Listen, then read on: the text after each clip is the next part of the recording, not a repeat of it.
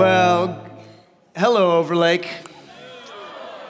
It's good to be with you today. Why don't you grab your notes out of your handout, and you will notice right away we are jumping into continuing a series on the book of Acts, and um, the idea is that this month we would all be reading through the book of Acts. We'd all be kind of journeying together as we go through the days of the very first church. This is the, the, the very first expression of church as, as uh, there was this day of Pentecost when the Holy Spirit of God invaded the lives of the believers. And Peter went out, he preached a message. three thousand people were added to the church that day. It was a beautiful day. It was the start of, an, of a powerful movement. And then uh, what happens next, right? Like the idea is, what, what do you do after this pinnacle kind of a moment? three thousand added, there's such excitement and momentum, and then how, how do you keep that thing going, right? And just sort of, by the way, if you have ever tried to start a movement on your own, you know this is the critical moment right here, right? It, it is hecka hard to try to start some kind of a movement, and you might have enough energy, momentum, wherewithal to get something going, but it's that what happens next kind of a thing. Often it's like being, being a roadie for a one-hit wonder band, right? It's like, really? We're still playing that same song? You know, like, ah...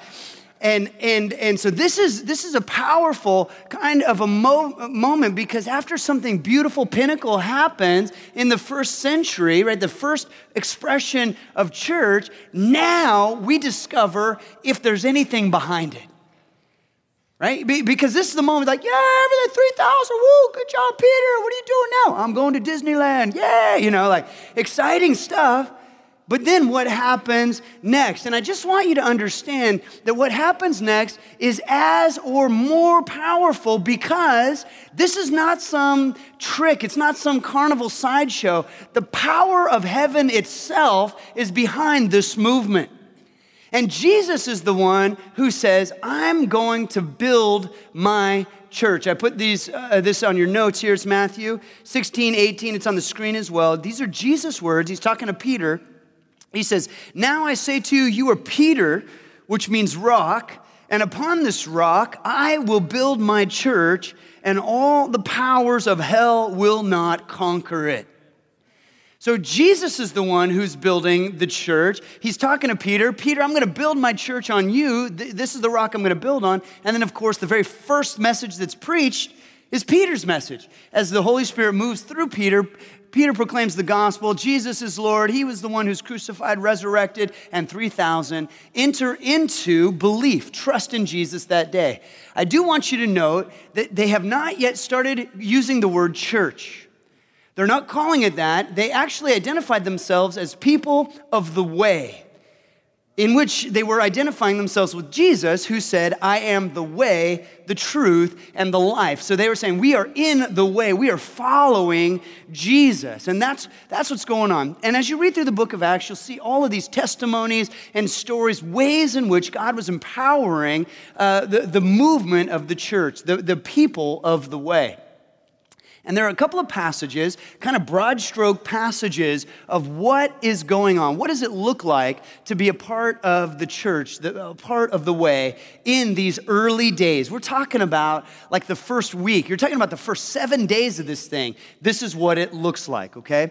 Here we are in Acts two, forty-two through forty-seven. If you have your Bibles, open them up. Again, they're on your, on your notes as well. It says, they devoted themselves to the apostles' teaching and to fellowship, to the breaking of bread, and to prayer. Everyone was filled with awe at the many wonders and signs performed by the apostles. All the believers were together and had everything in common. They sold property and possessions to give to anyone who had need. Every day they continued to meet together in the temple courts. They broke bread in their homes and ate together with glad and sincere hearts, praising God and enjoying the favor of all the people. And the Lord added to their number daily those who were being saved. Excellent. So now what we want to do is we want to get into that passage, sort of break it apart a little bit. As you take a look at those verses, the first thing that I hope just leaps off the page at you is that they are fired up. They are absolutely energized. They are, if you would forgive this Southern California word, they are stoked on the Lord. They are absolutely just, just you know, aflame with passion. And last week we talked about this picture of enthusiasm. We said it's inevitable that if you're filled with the Holy Spirit, you will be enthusiastic because the word enthusiasm comes from two Greek words, in theos, in God. And the original definition of the word enthusiasm means to be filled with the Holy Spirit. I say this because many of us think that the word enthusiastic means cheerleader-like. And that's all we got, right? That's that's what, and that's not exciting. But I want you to see that the original definition, the, the thing that God wants for us is that we are fired up for the Lord by the Lord, that we're filled with Him, so we are energized to live our lives with Him and for Him. Okay, second thing that pops out is that this group is hungry for teaching. They are yearning for truth. They are devoting themselves to the teaching of the apostles, hanging on every word. They are eating it up. And specifically, what the apostles are teaching, you might want to write this word down, is Christocentric. What they're doing is they're going back into the Old Testament. Well, that was the Bible that they had. Remember, they're living the New Testament. So they're living the New Testament, they're studying the Old Testament, and they go back into the Old Testament scriptures, and they're seeing with new eyes that Jesus is everywhere. They're going back and they're studying all the passages that refer to Messiah, and they're seeing that there are hundreds of these passages all the way back to Genesis chapter three, the first time we see reference to, and, and they're going through the scriptures and they're realizing, oh, Jesus is not an afterthought of God. He's the foundation for this whole thing. God wasn't up in heaven after our human sinned and, and wandered away from him. He's going, what do we do? How do we get him back? No, no, no. God knew from the beginning Jesus would be Messiah. He would come. God chose a nation to birth a son to save the world. And all of a sudden, the, the scriptures are just becoming alive for them. They, they are just hanging on every word. They cannot get enough of the truth. And I say this because maybe you have experienced being in a season of your life like that. Maybe there was a time, maybe right after you came to faith, where you were so excited you couldn't wait to find time to pour into Scripture. You're taking your Bible to lunch. Every day you're, you're off, you're reading, you're podcasting all kinds of sermons. You, you just cannot get enough of truth because you are so overwhelmed by the thought that the Lord of the universe loves you specifically. That God of all things, the one who made everything, God bigger than we can possibly imagine, actually has chosen to love me personally and invest himself into me and cleanse me and forgive me uniquely. Knowing everything that I go through, he has now invested himself within me, never leaving me or forsaking me every step of the way, journeying with me. They're just so overwhelmed, you can't get enough of truth. Maybe for some of you, you've gone through difficult seasons of life, seasons that are really hard to negotiate, times in which you feel like everything is being stripped away and you have nothing left but God, and in that moment you realize God is sufficient. And so you are hungry for him, you're hungry for his teaching. Listen, I, I recognize some of you might be here, your passion level might be kind of low. I, I just want you to understand God knows how we're wired as humans. He understands that our emotions go like this, that on our faith journey, there'll be times that are really high points, times that are low points, you know, high points where we can't get enough, low points where maybe we're just faithful out of duty, maybe we wander away from him. Like, he knows we go like this. I just want to assure you, God's passion for you is steadfast. Our passion kind of goes like this. Here's the key question. How do you reinvigorate your passion? When you're low, what does it take for you to step back in, to be re-energized, refilled, just re sort of submitted to God's Spirit, re-yielding to His love? Like, what's it take for you to get back to that place where you are fired up for God? And here's the answer. The answer is what we see in this passage. Because in this passage, we see everyone doing all things together. We see the idea that God had from the very beginning that, that our faith journey was not designed for us to live in isolation, but it is a requirement. It is the, the core foundation of this thing is that we're in this together. So that's the thing that jumps off the page as you read through this passage, that everything is together. They're, they're, they're listening to teaching together and studying the word together, and they're sharing meals together, and they're together praising God in the temple courts, and they're together with one another in their homes, and everything all along the way, they are together in this journey. So here's the challenge. The challenge is when we're low in passion, we feel the least like being together with one another. But that's when we have to push ourselves through, do what we know is good for our heart and soul, and be together in community. Okay, and I, I'm going to illustrate this with something. I believe this is a really powerful analogy. I, you got to you got to stick with me on this one. Um, I, we talked about this with our leaders a couple weeks ago at our one day, but you got you got to track with me on this one. Okay, the, the analogy is: are you familiar with the reality, the powerful reality in the world today known as the twelfth man? Do you know this? Okay. All right. I, maybe there are some here, maybe some watching online from, you know, uh, New Zealand who don't understand what the twelfth man is. The twelfth man is the name of the Seattle Seahawks fan base, okay? And uh, you guys, everyone's a little timid. That's okay. I get it. You guys are kind of reserved, like, oh, where's he going with this? I just hope he's done by one. So I want you to think about this, the twelfth man. Now, if you're not a, a sports fan, you're thinking to yourself, uh, what's the big deal about the twelfth man? So uh, fans are like, yay, ha, you know, like what's what's the big deal? He, he, the question, does the twelfth man change anything about the game? Now again, if you're if you're not a sports fan, you're like, oh, where this is this, so dumb. I, I can't. But if you understand, so does the twelfth man change the atmosphere? D- does the twelfth man change the outcome? If you go, just statistically speaking, you go over the last three years, you take a look. How do the Seahawks fare when they play in Seattle? Very well. You go around the N F L, you ask, you know, anybody, hey, who's ready to play the Seahawks in Seattle? Who wants that? There we go. Not me. You know, like no one. It's it's such a reality that the N F L will not schedule. They hate to schedule the Seahawks at home during prime time because it's bad for their national ratings. Because nobody in the nation wants to see the Hawks whoop up another team. We love it. But nobody else does. Okay, so you're you're kind of tracking with me on this. The idea, twelfth man. twelfth man, there's a mentality. I just want you to see this.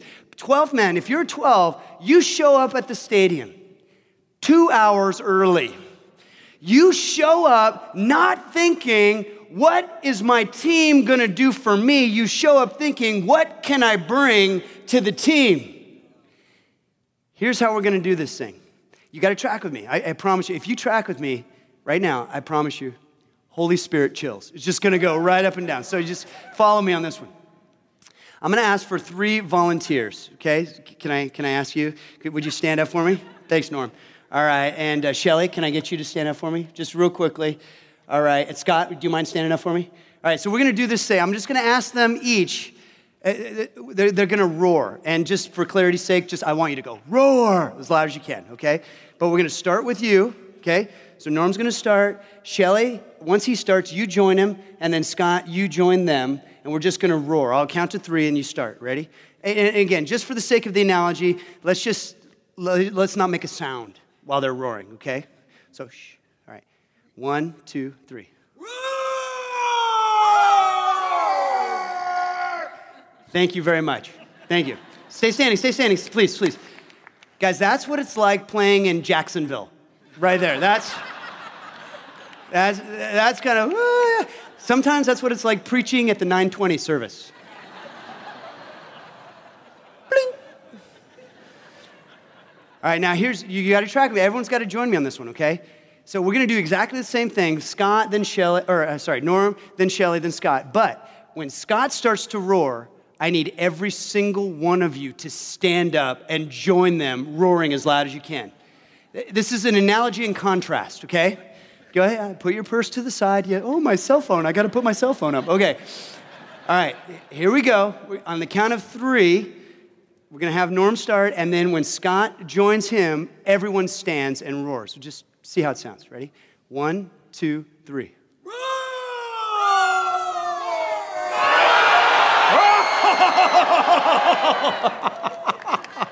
Oh, did you feel it? The Spirit is in the house. I want to tell you that there is a difference in the atmosphere when three people show up to praise or when everybody shows up to praise. There is a difference in the outcome when three people pray and when everybody's praying. Right? There's a difference in, in just in the kingdom bursting forth when three people serve or when everybody serves, or when three people give or everybody gives. You can see the contrast, and it's powerful. When you show up to church thinking, what's God going to do for me? Or you show up to think, what can I do for God? That's what was happening in the first church. That's why there was passion.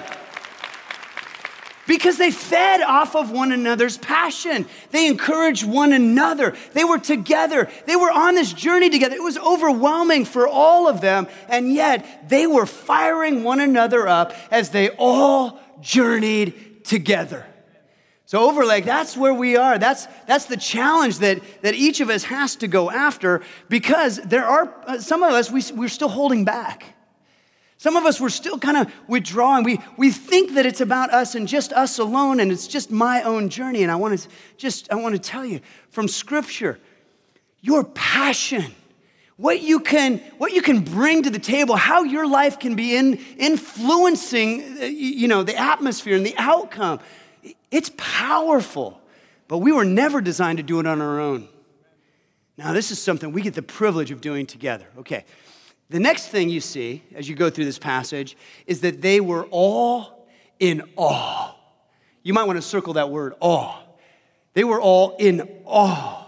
And the reason why they were in awe is because God is awesome. That's why they were in awe. And I don't mean it's not like everything is awesome, everything is cool when you're part of J C, everything is awesome. No, no, they were floored by God.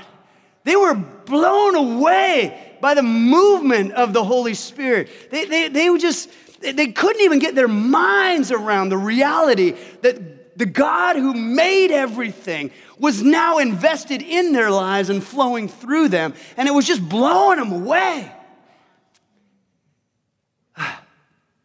What did Jesus do in his earthly ministry? Jesus' earthly ministry was really simple. It was just marked by a handful of things. He preached the good news, and he healed the sick. He cared for the poor, and those who were in bondage, he set free. What did the disciples do in the first church? They preached good news, they healed the sick, they cared for the poor, and they brought freedom to those who were in bondage. And, and the thought that God would use us in the exact same way he used Jesus Christ, it just, it floored them. And it was so public, and it was right out there in, in the open. And if you keep reading the book of Acts, just after this passage, you go into the next chapter, there, there's this testimony, a story of how Peter and John are going into the temple. And there, a bunch of folks are going with them because they did everything together. And they're all going in, and they go in through this gate called the Beautiful Gate. And there's a guy begging at the gate. He's always been at the gate years and years and years. He's always been. Everyone knows. He's a fixture. Hey, Frank, how are you? Here's, you know, a couple of drachma. And uh, they, every day they saw, you know, this guy there. And, and, and as Peter and John walk in, he asks them, hey, can, can I have some money? And Peter's like, oh, bud, I got nothing, you know, cash-free society. But listen, what I have, I want to give you. It'll be better than cash. He says, in the name of Jesus Christ, stand up and walk. And he helps him up. And as he helps him up, his legs become strong. And he doesn't just walk, he begins to leap and run and jump, and the whole time praising God and clinging to Peter and John. And, and so they go into the temple and they begin to preach. Now, they're preaching the same message. They're preaching the gospel, the good news, the Christocentric view of the Old Testament. Jesus is Messiah, died on the cross for our sins, rose again from the dead. But this time, there's this guy next to him, you know, Frank. His name's not Frank, but it, everyone knows him. And, and they know that he used to be a beggar. He used to not be able to walk. And now he's jumping and dancing and praising God. This is a very public miracle. And so on that day, so many more are added to the church that the most scholars anticipate this is a tipping point moment, because the church went from three thousand on day one. Now scholars estimate on this day, it, it because of the additions, between seventy-five hundred and ten thousand followers of the way. Just boom. This is such a powerful miracle, and it's so public. It's not like off in some bunker in the desert somewhere. It's right out in the midst of everyone.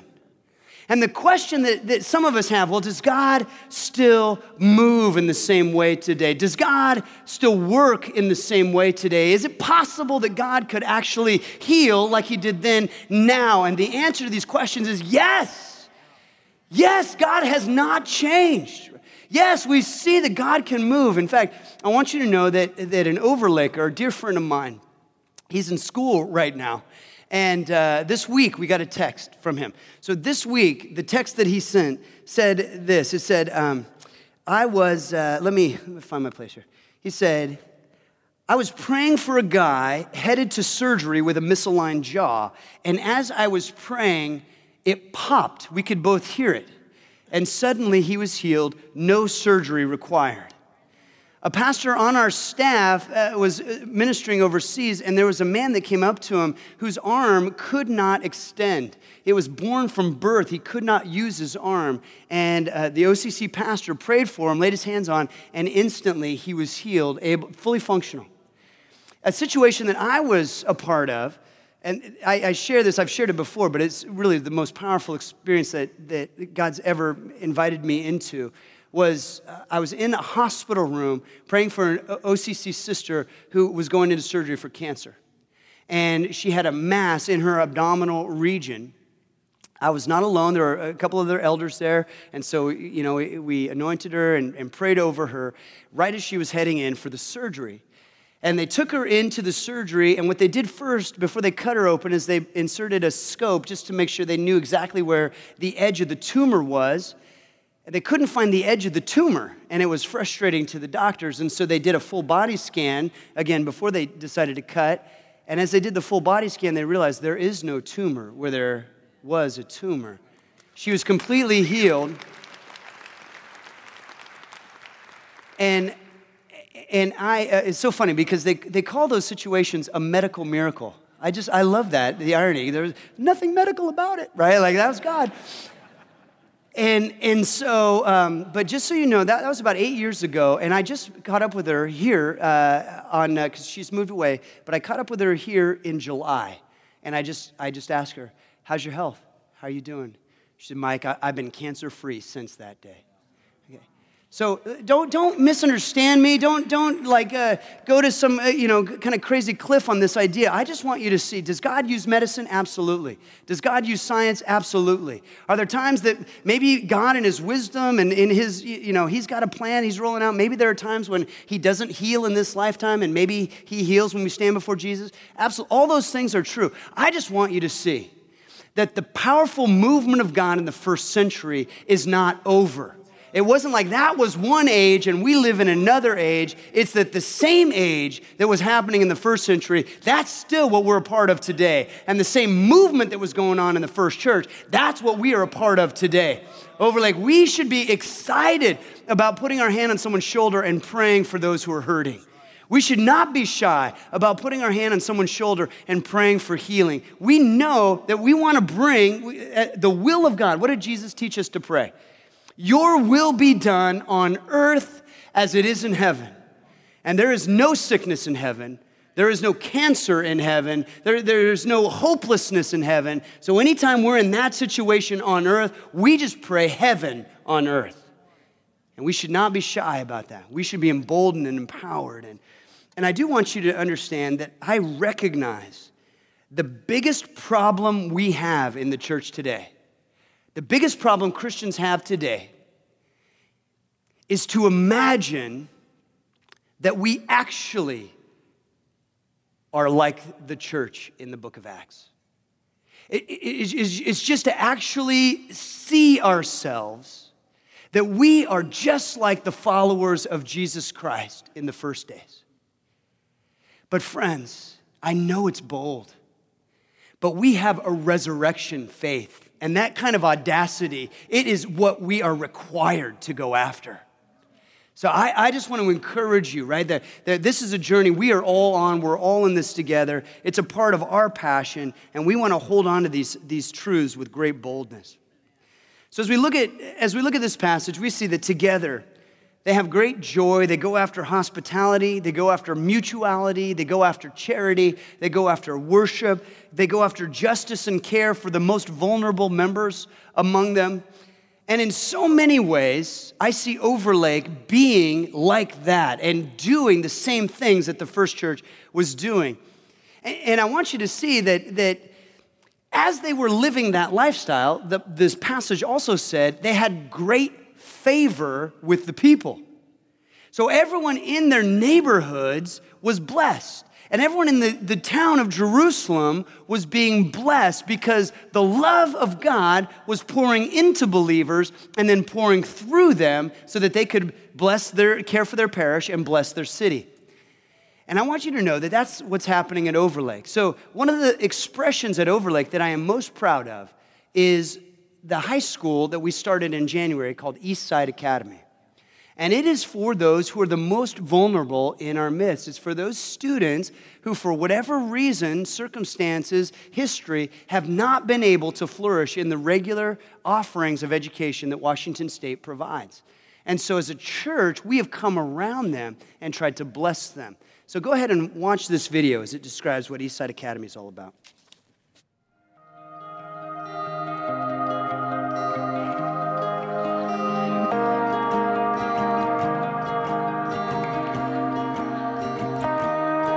Eastside Academy is an alternative high school serving at-risk youth.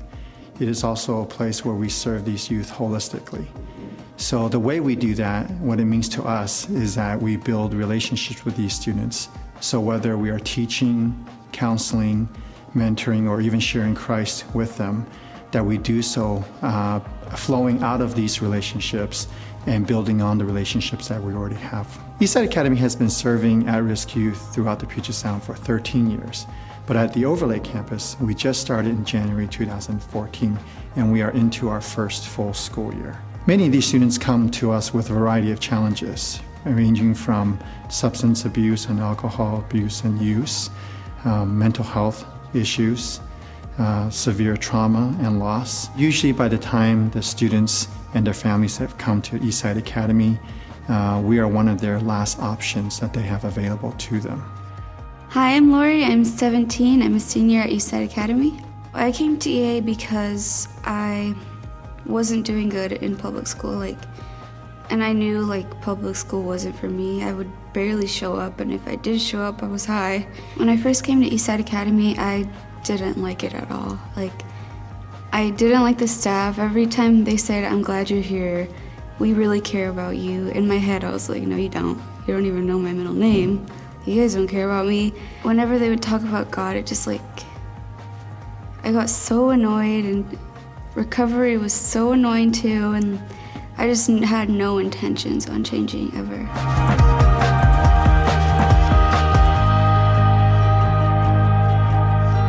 When I left home, I guess I hit my rock bottom, and I wasn't planning on coming back home at all. But then some of the Eastside Academy staff were like reaching out to me saying, hey, we hope you're safe. If you need a place to stay, if you need food, call us. Like, we'll be here for you. Just please come home. Let us know where you are. Let us know that you're safe. So then I realized, hey, I should probably go back. They just love on you so much, and they give out so many second chances, and they don't want to give up on you. And it's crazy how much they care about you.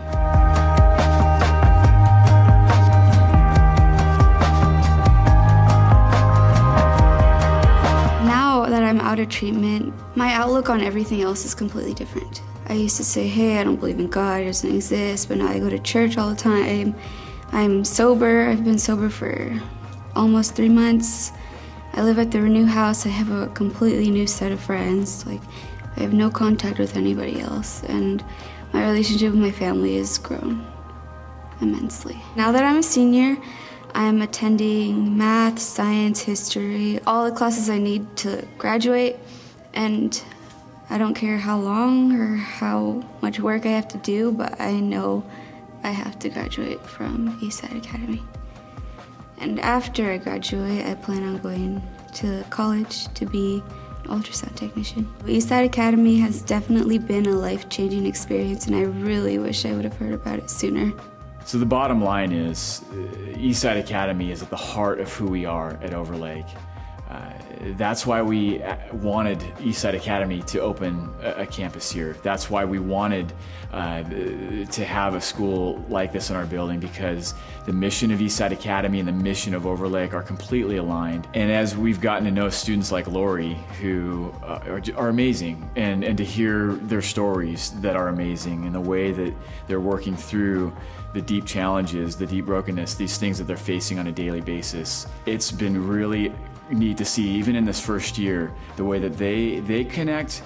Uh, never having been uh, to Overlake before, here they here they come to Eastside Academy, connect here at the school, and then hear about down the hall there's a great student ministry program where they can get involved, and uh, and many of them have, and and and, and some of them are, are, are showing up for camps and services and all the different programs that our fantastic student ministries folks have going on. So it's it's it's been awesome to see that. When we talk about this idea of blessing my city, I can't think of a better way to live that out, to engage with that than engaging with uh, Eastside Academy, finding ways to offer time, to, to, to give resources, money, whatever it is, the opportunities are there. And so this is, this is a beautiful way to, to walk with Jesus, to see his love and his life extended to the kids that he's brought to us here through this school. And so find, find that opportunity, find that way, and get involved.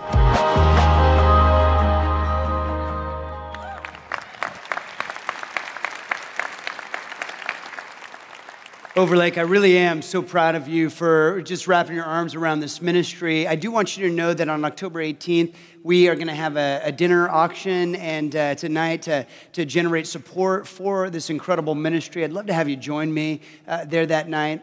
Eastside Academy has folks in the hallway today uh, answering any questions that you have about not only the ministry, the high school, but also how you can get involved, mentorship, and all kinds of things. Let's continue to jump in. Acts chapter four, verse thirty-two, thirty-seven. You're going to actually find a very similar passion, or passage rather, to the one we just read. So again, this is broad strokes. This is what the church looked like. And, and I want you to even keep in mind that you're talking about the church in its first week or two weeks, right? This is a very young, we're talking about a very baby kind of a movement here. It's just right at the very beginning. Acts four thirty-two says, all the believers were one in heart and mind. Please circle that phrase. That's powerful. They're one in heart and mind. They're living together. They're on the journey together. No one claimed that any of their possessions was their own, but they shared everything they had. With great power, the apostles continued to testify to the resurrection of the Lord Jesus. That's the foundation, right? He is alive. We serve a risen Lord and Savior. And God's grace was so powerfully at work in them all, there were no needy persons among them. For from time to time, those who owned land or houses sold them, brought the money from the sales, and put it at the apostles' feet, and it was distributed to anyone who had need. Okay, so what I want to do right now is I want to give you what are the expressions of this first Holy Spirit-led church. And I want you to see, not only, I want this to be encouragement, Overlake, in how many ways that we're seeing God do the same stuff here, but I also want to bring an encouragement that where we're not yet seeing a great expression, that we jump into it, okay? So if you're filling in the blanks, let's just, we'll kind of go through it rather quickly. The first one is worship. We see that the first church was filled with worship, praising God, both publicly and privately, temple courts and house to house. At Overlake, we go after something, a phrase called worship first, which means that no matter what's happening in life, no matter what the circumstances or the trial, what the temptation is, if we stumbled, if we're living victoriously, whatever's going on, that we seek to worship first, first in priority, and it's the first thing that we do chronologically. We want to follow the first church in worship, okay? Second one, fellowship. Fellowship. If that doesn't make much sense to you, you might want to write down spiritual friendship or spiritual community. That's what fellowship is. And again, we've seen in these passages that they were doing everything together, that they were, they were encouraging one another in the Lord, taking meals together, they were praying together, shouldering one another's burdens, they were living life together. And I've already argued that this is how we reinvigorate our passion, right? This is how we can work as the body of Christ together. Some of you are thinking, you know, I don't see any life change. Well, then I want to encourage you, go to Celebrate Recovery on Tuesday and be a part of that community where you see hundreds of lives changing all around you. Some of you are thinking, you know, Christianity's dead. It's not growing. This is a dying movement. Then I encourage you to serve in our student ministries where you will be around hundreds of students and you will see how fired up they are for the Lord. And you will know this is just rolling, that the church is alive and well, the church of today, the church of tomorrow, right? God is at work. And that's because we want to break isolation and be in fellowship, because when we're in fellowship, we encourage one another in our faith journey. So worship, fellowship. By the way, how do we do that at Overlake? Life groups is our primary way. We do fellowship at Overlake. That's where we do life together. Support groups, ministry teams, these are all ways.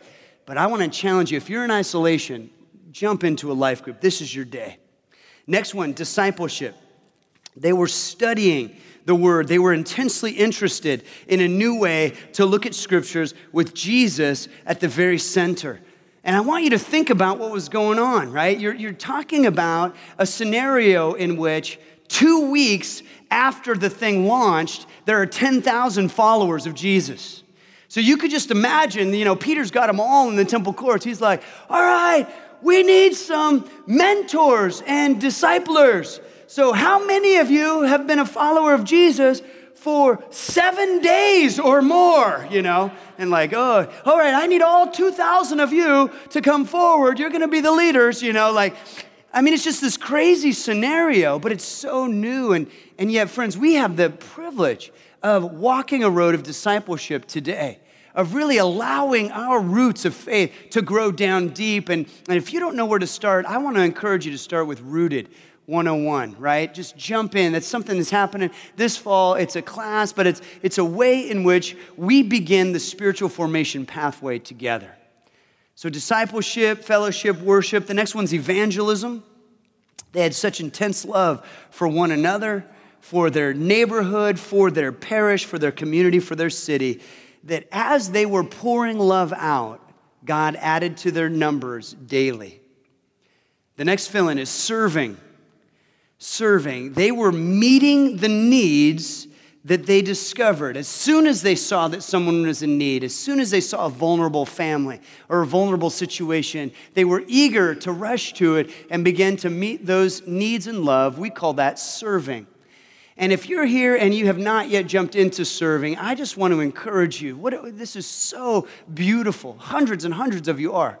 But I, I want to encourage you, if you have not yet jumped in, and one of the ways that I just want to encourage you, very practical, if you go onto O C C dot org and you click the serve button, what comes up is a list of the needs. It's all, all, and it's not exhaustive, but it's a great way for you to just to jump right in and begin to contribute to the kingdom of God as, as it's expressed here at Overlake Christian Church. The next one is healing and delivering. And again, I talked about how there was deep awe as they saw God work in their midst. People were healed. People were delivered, set free. We see that happening today at Overlake Christian Church. And if you have a desire to be a part of that, biblical counseling is a part of that. Celebrate Recovery is a part of that. We've got a powerful prayer ministry called Sozo. That's a part of that as well. But we absolutely believe that God is on the move, and he is available to work in our lives today. And the last one is giving and generosity. Giving and generosity.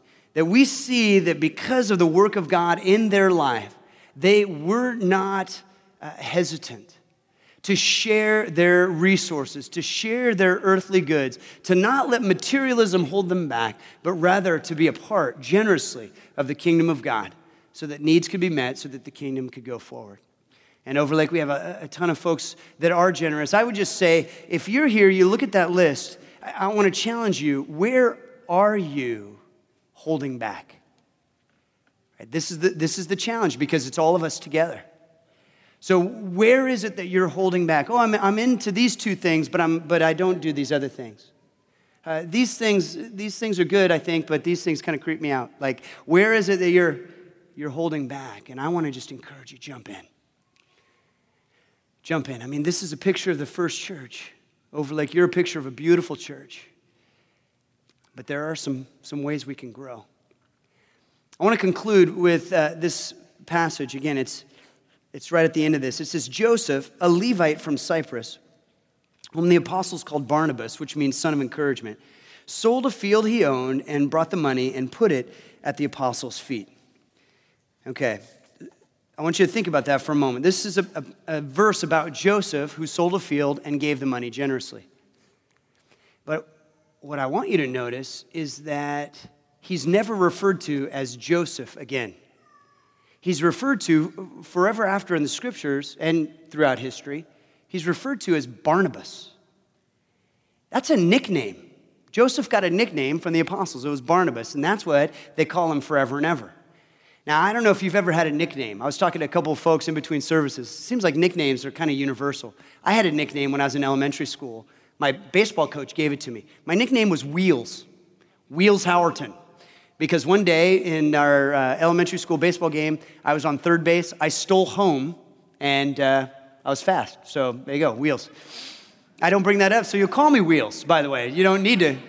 Pastor Wheels, like, no, it, it won't offend me, but I don't need that either. Like, I, I'm not that fast anymore, so don't worry. But it's interesting what a nickname is, right? Often a nickname, sometimes they're kind of mean-spirited, but often a nickname, what it does, identifies some character quality and then brings it to the forefront. And what was happening in Joseph's life is that he's a part of this early church movement, and the apostles are looking at this guy. And they're realizing everyone he talks to comes away encouraged. People are down. They go talk to, to Joseph, and all of a sudden, they are lifted up. People are comforted. People have courage poured into them. That there's this amazing way that he has to lift people so that they can see God. They can recognize God's love and power is right here for them, that he's with them. And, and, and so they're like, you know what he is? He's encouragement incarnate. This guy embodies encouragement. Let's call him Barnabas. That means son of encouragement. Let's call him Barnabas. And so forever after, he's known as the son of encouragement. And every time you read his name in the book of Acts, guess what he's doing? He's encouraging. I love how that happens, because I wonder if, if you were to get a nickname from the apostles, what would it be?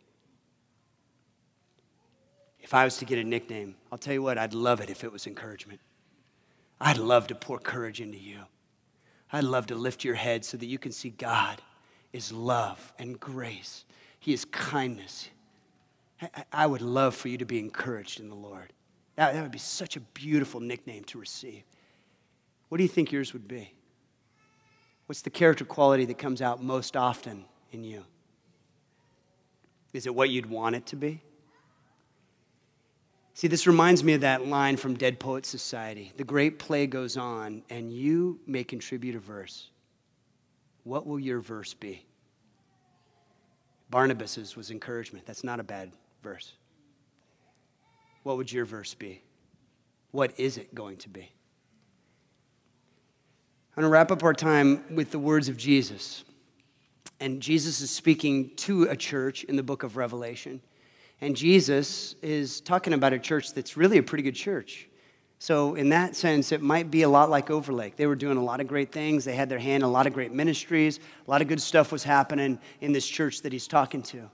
But he has one thing against them, and I want to close with these words. Jesus says to the church, "But I have this complaint against you. You don't love me or each other as you did at first."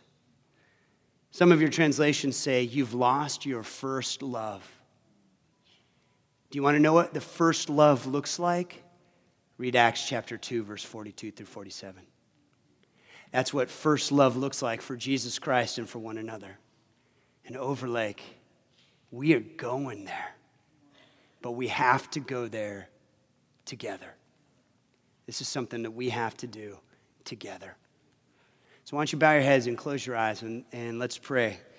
God, would you continue to stir in us this beautiful picture of the first church so that we might recognize, boldly, audaciously recognize that that day can be this day when we absolutely just jump in to this picture of church that you have for us. That we would truly love one another, that we would truly worship you first, that we would reject isolation and we would jump into fellowship, that we would be in community together, growing together, serving together, impacting our world together. And Jesus, we just confess right now, we can't do it on our own. There's no way. We need your Holy Spirit to empower us. We need your Spirit to motivate us to action, to motivate us to change, that, that we cannot do it on our own strength. And so we simply ask that you would continue your good work in each one of us. Help us step through our comfort zone. Help us step through isolation so that we might become that first church that we see in the book of Acts. We love you, Lord. We give you all the glory, all the honor, and all the praise. In Jesus' name we pray. Amen.